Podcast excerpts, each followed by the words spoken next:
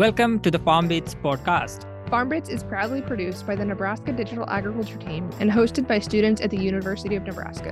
The FarmBits podcast comes to you each week to discuss the trends, the realities, and the value of digital agriculture. Through interviews with experts, producers, and innovators from across the agriculture industry, we hope that you step away from each episode with new practical knowledge of digital agriculture technology. Hello, FarmBits followers, and welcome to another episode of the FarmBits podcast. I'm Kelsey Swantek. And I'm Deepak Ghimire, and we are glad to have you with us as we continue our discussion on imagery service and use in ag systems. On this episode, we're joined by Dr. Yeyin Shi, Assistant Professor and Ag Information Systems Engineer at the University of Nebraska Lincoln. Dr. Shi and her team create and apply information technology to record, transmit, manage, and use digital information related to the health, productivity, and sustainability of the agricultural production systems. Tune into this episode to learn more about Dr. Shi's work. I'm Yeyin Shi, and I'm an assistant professor in the Department of Biological Systems Engineering at UNL and with the teaching and research appointment. So I am originally from China and I came to US for graduate st- study um, for both of my master and PhD degrees, um, and both also in agriculture engineering um, from Oklahoma State University. And I was focused on um, instrumentation, sensing, and computer vision um, technologies.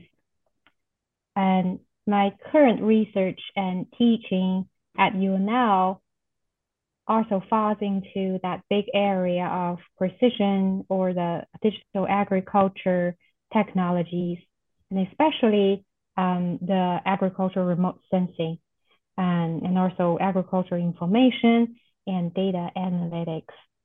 Uh, so you mentioned that you have both a teaching and a research appointment here at the university. What does that actually mean, and what does that look like on a kind of day to day or month to month basis? At most of the land grant university, um, we have the missions of um, educating um, the broad citizens in the state, and also we also hold the mission for for research.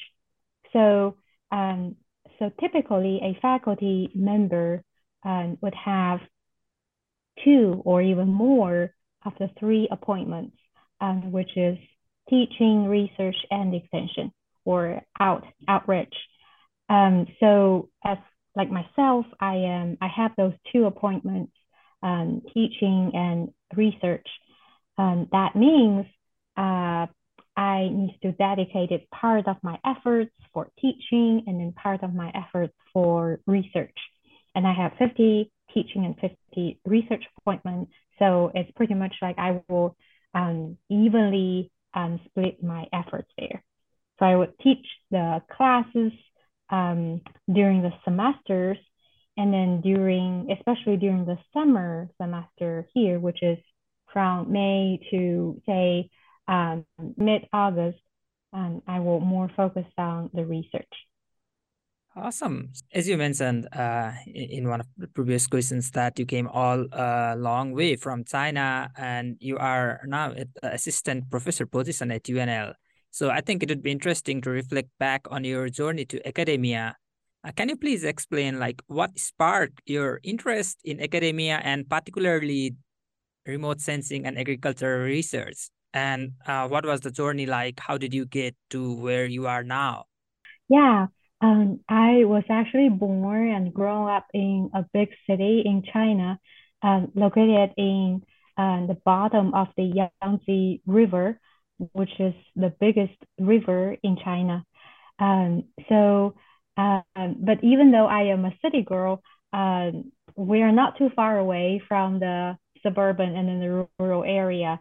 Uh, because it is a traditional um, agriculture area and it's still nowadays it's still a very productive agriculture um, region in China.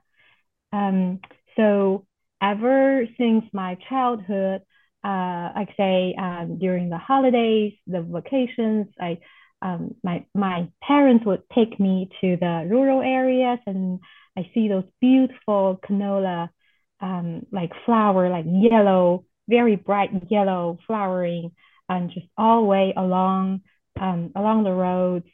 And then also our say our elementary school, middle school, high school curriculum. We also have a lot of um, curriculum and then those um, experiences um, created for us to actually to um, get involved in person in those agricultural production. Um, so, so yeah, so I am actually not that far away from agriculture production, and so those are those all planted those little seeds um, in my mind. Um, and uh, I when I went to the college in China, I um, just um, happened to enter in uh, like agriculture and forestry focused uni- university and did my bachelor's in um, in engineering. So it's very natural for me when I was looking for graduate study in US, I was looking for those agricultural engineering um, pro- programs. And very luckily, I got a like a, a um, chance um, with assistantship um, to do my to do my graduate study here, um, and I was um, very impressed about all those modern and advanced agricultural technologies here, and also those vast, like say, very large lands.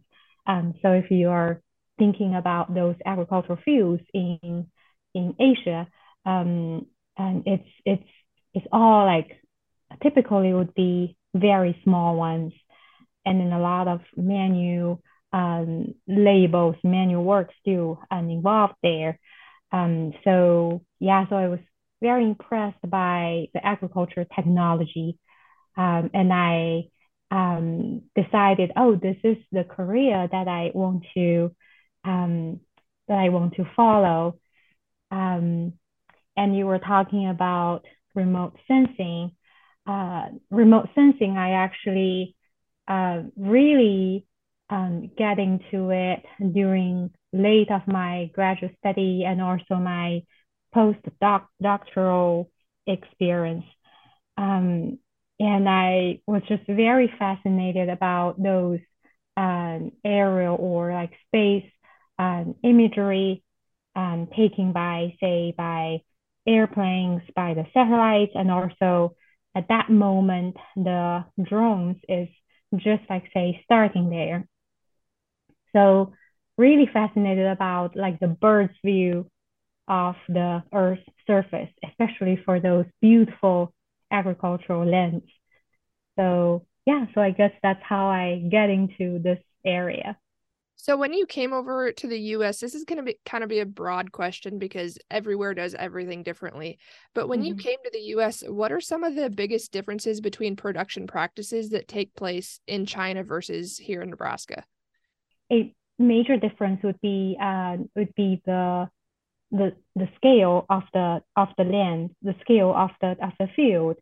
Um, yeah, like say um, um, for most of the like say the countries in in Asia, it's it's like say small small fields, small land, and then typically it will be scat- scattered in between those residential um, areas.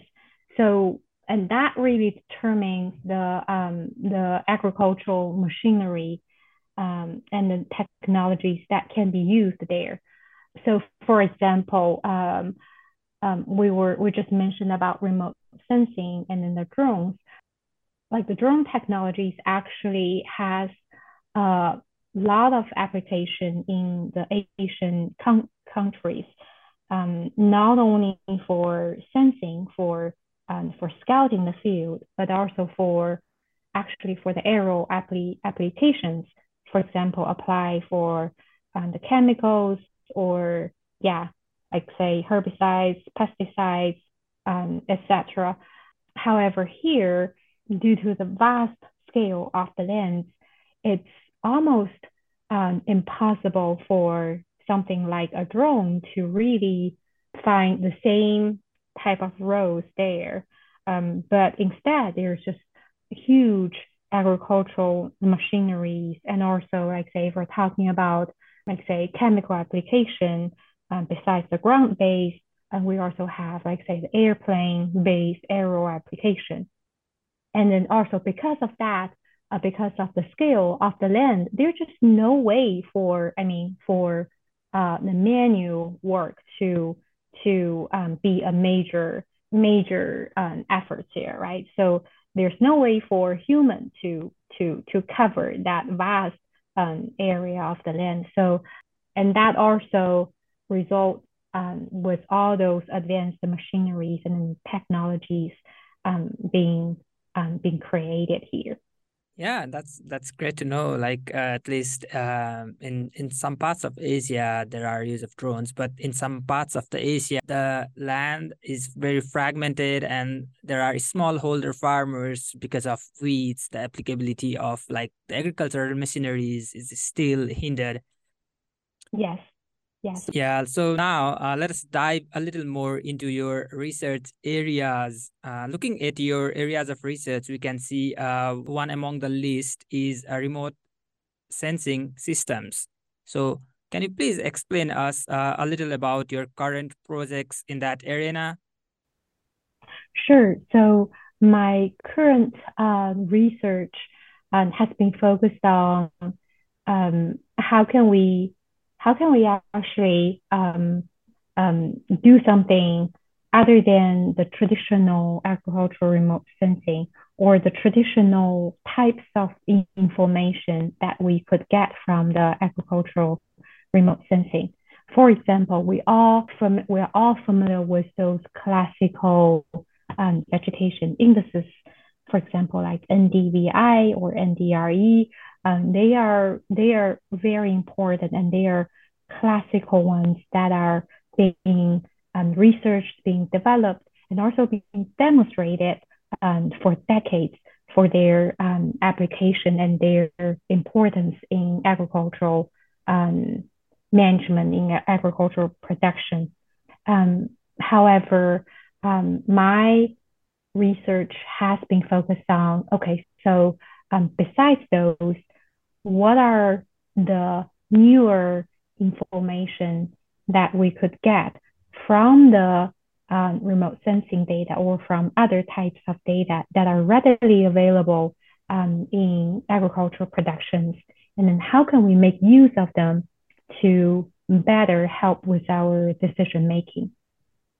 Um, so, for example, um, if we use, uh, like say, drone-based remote sensing as an example, one of the very popular area um, in research right now is how ca can we use uh, machine or deep learning techniques to extract more information from the data that can that can complement with the I mean, with the traditional um, classical vegetation indices, and then how can we really, I mean, use them to guide our day-to-day um, practices. So that's that's pretty much what I have been focused on for my for my research so far. So that's very cool. But to dive into that a little bit deeper, even yet, uh, what are i mean there's a lot of issues in ag just in general but what are some of the bigger problems that can be solved with the use of uavs or remote sensing? I think the U- uavs um, is more going to be a sampling tool rather than something that we can relying on for covering like say regular like say daily um, information, daily data collect, collection for a really large area. Um, so, for example, like um, the drones could only, I mean, with the current best technology, it probably could fly like half an hour, and or some of the some types of the drones and some manufacturer could bump up to maybe like an hour um, flight time, but that's the limit there. And also um, the data processing and then the data analysis followed by the data collection would also needs not only time and then um, investment on the um, on the hard hardware, but also needs expertise there. So I would say at this point, uh, the drones application in agriculture are still like small scale. Um, and it would be um, a like a supplement of the say satellite imagery or like airplane airborne imagery. And however, it it would be a very good sampling tool. For example, if you identified or if you suspect that there is a problematic area in your field, um, instead of like say you actually being there, um, you could possibly you could send the drones there to take a closer look uh, before you actually be there or your say someone in in your group um, being there physically. Yeah, that's that's really interesting. Like how uh, even both of them are used for receiving or collecting data from the agricultural fields. Uh, what peculiar characteristics uh, we are interested in may differ if we are actually using a UAV or satellite based sensing data.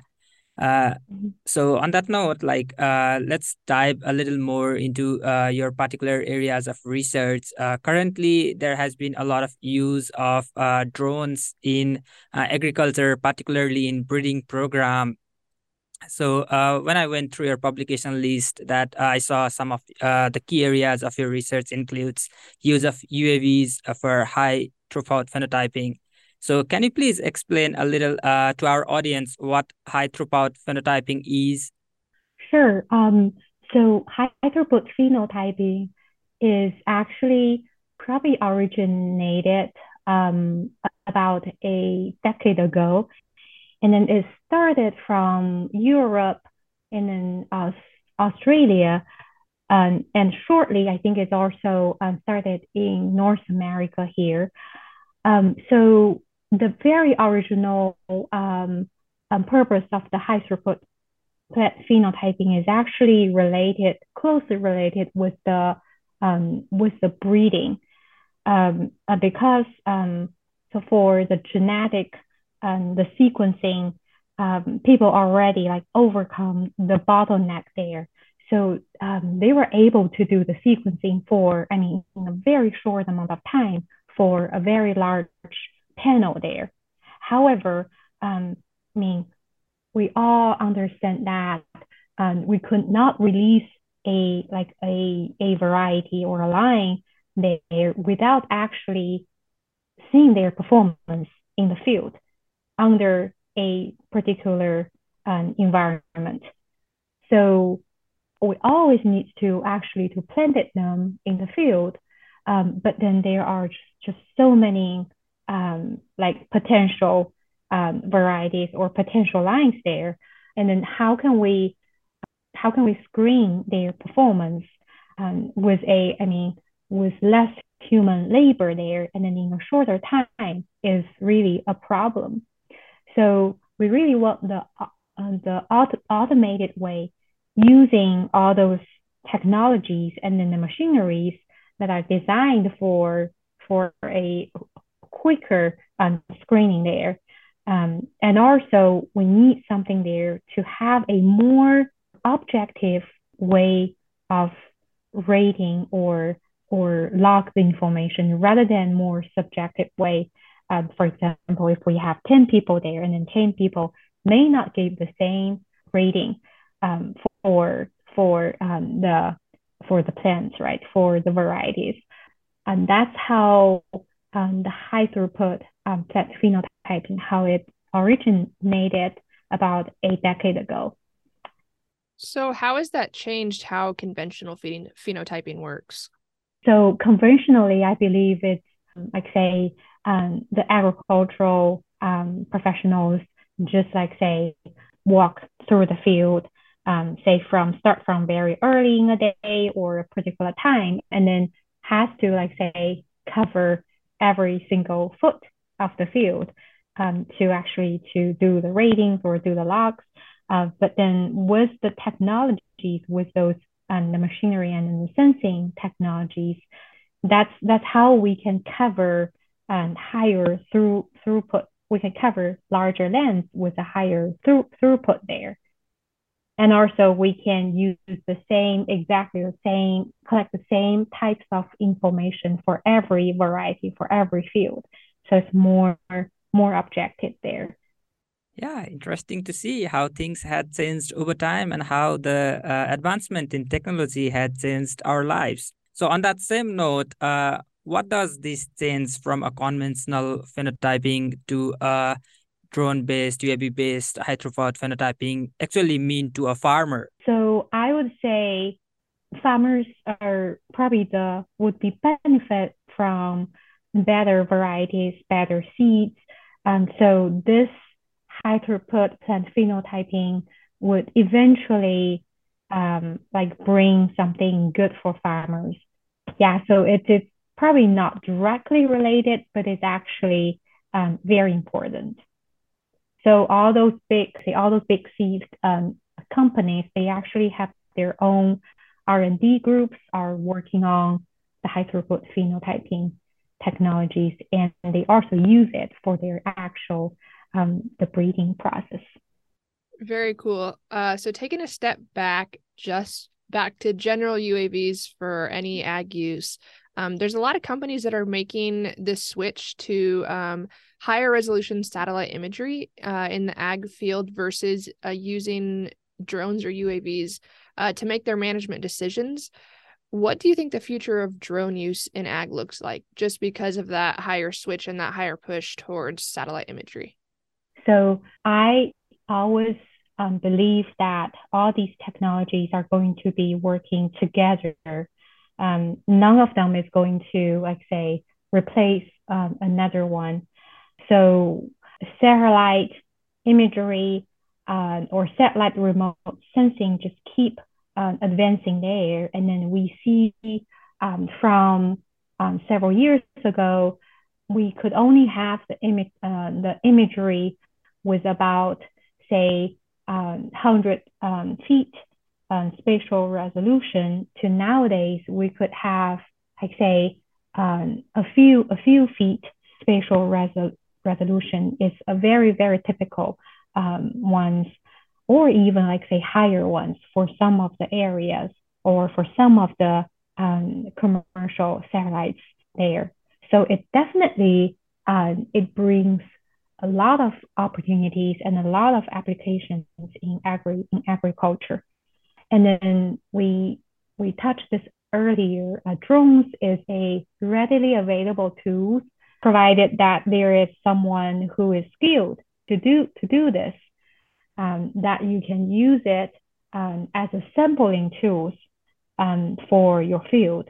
One of the issues with the um, drone and nowadays is because the the federal policies or the regu- the regulations, the drone flight, um, we still need someone who have a certain certificate um, to fly the drones. The technology for completely autonomous drones, which um, there's going to be a station right by the field, and then the drones will take off at a certain time and then will fly over the field and will come back automatically and then dock on a charging station there and also um, transfer the data out. And then it could be easily transferred to, say, the local um, machines or up to the cloud for processing. Could could also, like say, um, um, you could also schedule for um, a particular application based on the decision or based on the results um, you see from you see from the from the previous fight. So that kind of technologies is actually already existing there. However, um, there's no ways for it to be implemented now because of that uh, um, that drone regu- regulation there. And even that, that regulation will be lifted, um, there's still some limitations there um, in terms of, say, the battery capacity and then the flight time, um, and then also all those kind of safety um, issues, right? So is the system reliable enough or sometimes people are also concerning about the cyber security, right? So is the data um, going to be sent somewhere um, that is undesired? So all those things there. So I would say in a near future, the drones would probably stay most of these applications still in the research area and probably for those more large ag sectors, which they um, could have their own R&D group or their own, like say, specially trained um, employees to operate this kind of um, tools with lower um, like entering bars there uh, in the last, I would probably say five to seven years, there was a huge push to use drones in ag. You know, that was the biggest new thing in agriculture is everyone needs a drone. You can do all these cool things. Uh, but very recently, I would say in the past two years or so, that narrative has started to change. And now the push is more towards satellite imagery. Uh, in your opinion, what's been the driving factor behind that change? Good question. Um, I think for every new technologies, there would always be a like a a cycle there. For example, initially it would always be like a hype, and then everyone is just very excited, very interested, very hopeful um, about it, and then a lot of a lot of trials, a lot of application is going to be there, and then after after a while, um, when we pass that the peak of that hike, um, then that that that hype, and then um, everyone's going to be like cool cool down, and then um, we'll have a more more like say objective view for this technology. So its application is probably going to reduce until um, like one of the one of the valley there um, in that cycle. And then um, if a technology can survive there, then it will go and its, its application is actually will go up and then it will be more, more sustained, more mature.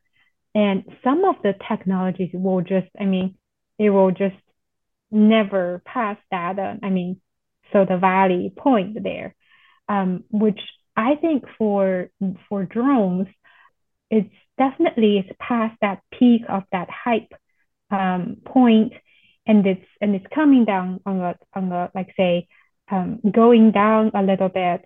Um, but I think the drone technologies would actually would actually pass that like say that lowest point, and it actually will bounce back there, and it will it will have a better um, it will position itself better in the overall technologies and then um, and then the technologies will also be adapted according to the applications the needs there and then it will it will sustain it will be more mature there that's a very interesting perspective so you think drones are going to have a second uh, i guess push on them coming up sometime eventually is what you're saying Yes, I believe that. That's very cool. Uh, I think you touched on this a little bit, but I'm in case you happen to have more to add to it. What are some of the pros and cons of using um, a drone compared to that satellite imagery? So satellite Im- imagery um, is of course, um, I mean, for for production act, it's it's of course it's it's important, and then I would say no one will re- replace it rows there because it can cover large area. Um, and then with this higher and higher spatial res- resolution, for example, that three feet spatial res- resolution is very common now nowadays. So with that three feet, that's I mean, for a lot of the cases, it's it's good enough. Um, so um, and on the on the drone side, um, if you see something abnormal from that, say that three feet um, spatial resolution um, image imagery, and you probably want to know more what exactly happened there. Um, so in that case, if you could have a drone um, to fly over that area, at least you can see um, canopy level, or actually it's going to be leaf level, right? I, I would I'd say that the leaf level, um, the the detailed info information there, and that will, um, of course, that will help you to understand um, more how things exactly going going on there. Satellite, if you if you think about like say the the overall cost, then it's it's it's of course it's way way more um, um, costly than a drone system. However, um, the satellite is running by either the federal um, government or it's running by um, the commercial, like very big um, commercial companies there. So they've already somehow distributed all those costs um, to, I mean, either to, I mean, already um, prior cost or to some kind of, I mean, if you sub- subscribe there, and then the subscription is actually not going to be very expensive. Um, and also there are um, more rigorous data processing there to make sure the data quality. And then for the for the drones, because still at its like say earlier stage. I mean, if you if we look at it's like say its overall probably its overall life lifetime, um, um, there is just um, relatively less. Um, I mean, very mature, very rigorous data processing there, or um, or um, like say free free data processing there. So so we still need to pay for that or pay for um, the person or to train the person with that expertise to do it. So I guess that's another um, major thing. But if, um, for example, but if we do the research then we if we do have those, I mean the students with those expertise, then it's going to provide us like say much higher, much more detailed information. And then um, and then we could do that anywhere um, and anytime as we as we need it. And then I, I do I do like to add one more thing that um, I forgot to mention is so so far most of us, our our um, thinking for drones is still thinking it as a sensing tools, but it's actually besides sensing, it could also be used as a um, actuation or as an application tools. For example, we could use drones for uh, like spraying the chemicals. So in that case, drone is, I mean, can have some more like versa- versatile application there. Yeah, that sounds interesting. Like, uh, although there are some common advantages or common uses of both drones and satellite images, there are some peculiar uses uh, and benefits that we can take out of the drones that cannot be done with uh, satellite-based remote sensing. That's interesting. So let's uh, talk on a little broader uh, area here. So at the start of the conversation, you mentioned that uh, the mission of the Land Grant University is uh, research, extension, and education. So uh, what do you believe uh, is the role of the public sector, particularly academia, in developing precision ag technologies and preparing farmers for a transition to using these technologies in their operations?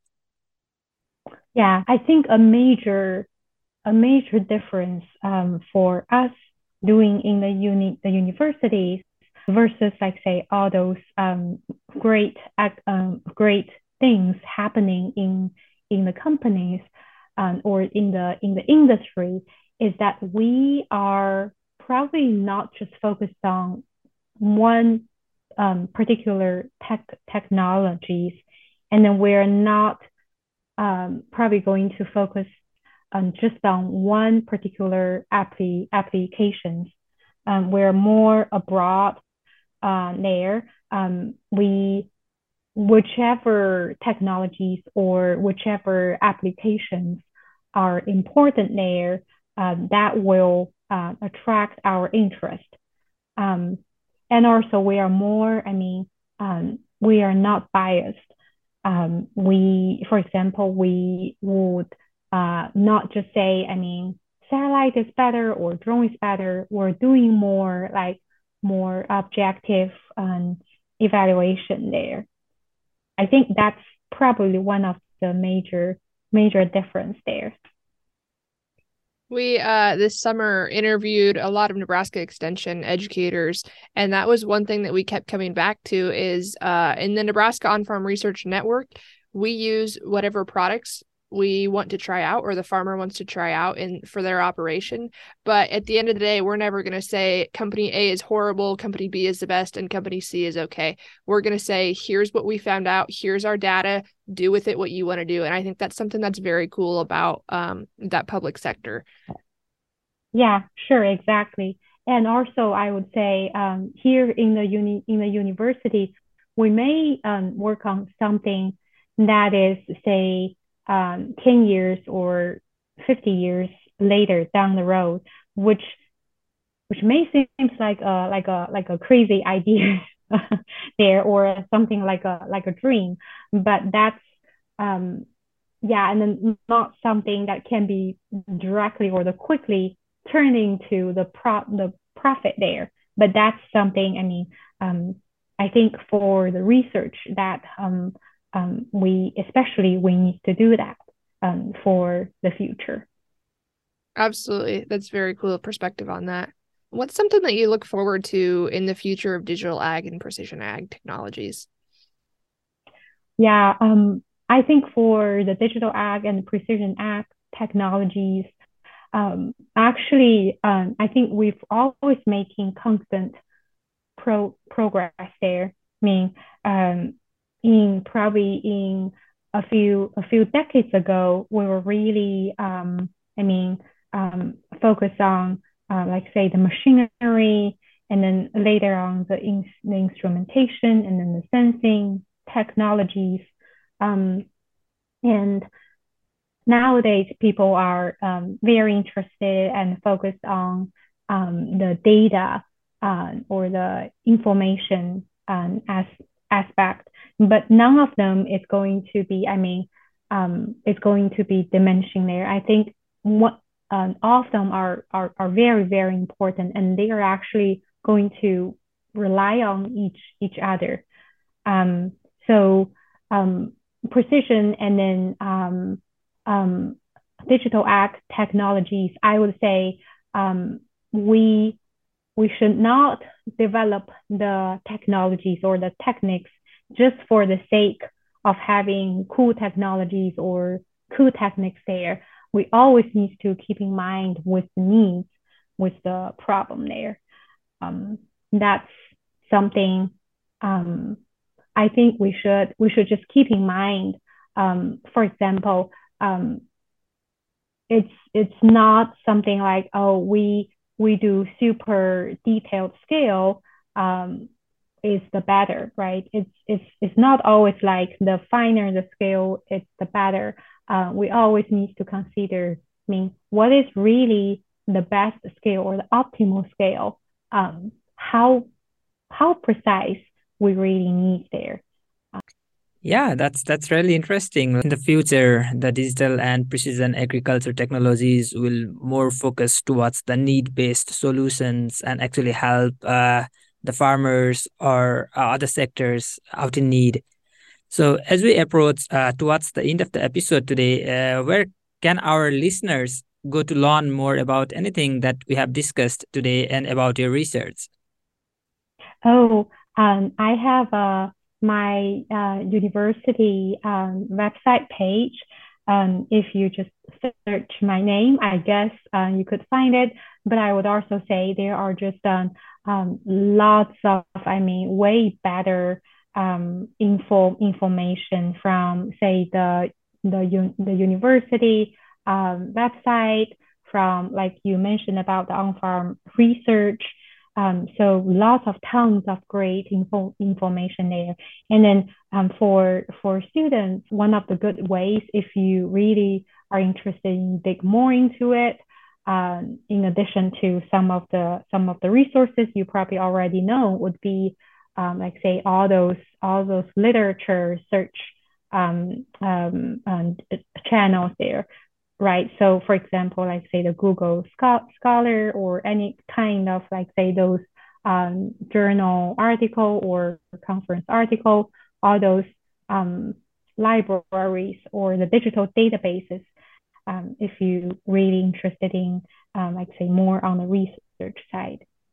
We have a tradition on the FarmBits podcast. Uh, we like to ask our guest for some words of wisdom or a piece of advice for any listeners who may be interested in implementing remote sensing systems, whether they are a producer, researcher, or anything else. So, what would be your piece of advice? I would say do the things right and also do the right things. So, um, not just um, use some kind of technologies because others are using it, but also um, tailored with, with your own needs um, but also be open, like um, give it a try out. And then um, if you if you see it's not having the results as you expected, try to dig a little bit more into it. Try to learn how it operates, and then um, what's the principle. Just just try to learn a little bit more there, and then give it a little bit more chance to and let it work for you or or before you just give it up um, and also keep learning keep exploring um, and also um, um be open for something new there Thank you very much to Dr. Yeyin Shi for taking the time to join this episode of the FarmBits podcast. It's really exciting to learn about all the different uses and applications of UAVs in agriculture. Dr. Shi and her team are working on some really cool projects. One of my favorite parts of this episode was hearing about the sort of competition between UAV and satellite imagery, but also how they can work together to improve ag systems. I absolutely agree. I found it really cool to hear her perspective on the use of UAVs increasing again as their technology continues to develop. I hope you enjoyed that episode and we look forward to sharing another digital ag story with you next week. Thank you for taking the time to join us today on the FarmBits podcast. If you enjoyed this episode, please subscribe to the podcast on Spotify, Apple Podcast, YouTube, or wherever you listen to podcasts to be informed about the latest content each week. We welcome your feedback, so if you have comments or questions for us, please reach out to us over email on Twitter, or in the reviews section of your favorite podcast platform. Our contact information can be found in the show notes. We would like to thank Nebraska Extension for their support of this podcast and their commitment to providing high quality informational material to members of the agricultural community in Nebraska and beyond. The opinions expressed by the hosts and guests on this podcast are solely their own and do not reflect the views of Nebraska Extension or the University of Nebraska Lincoln. We look forward to you joining us next week for another episode of FarmBits.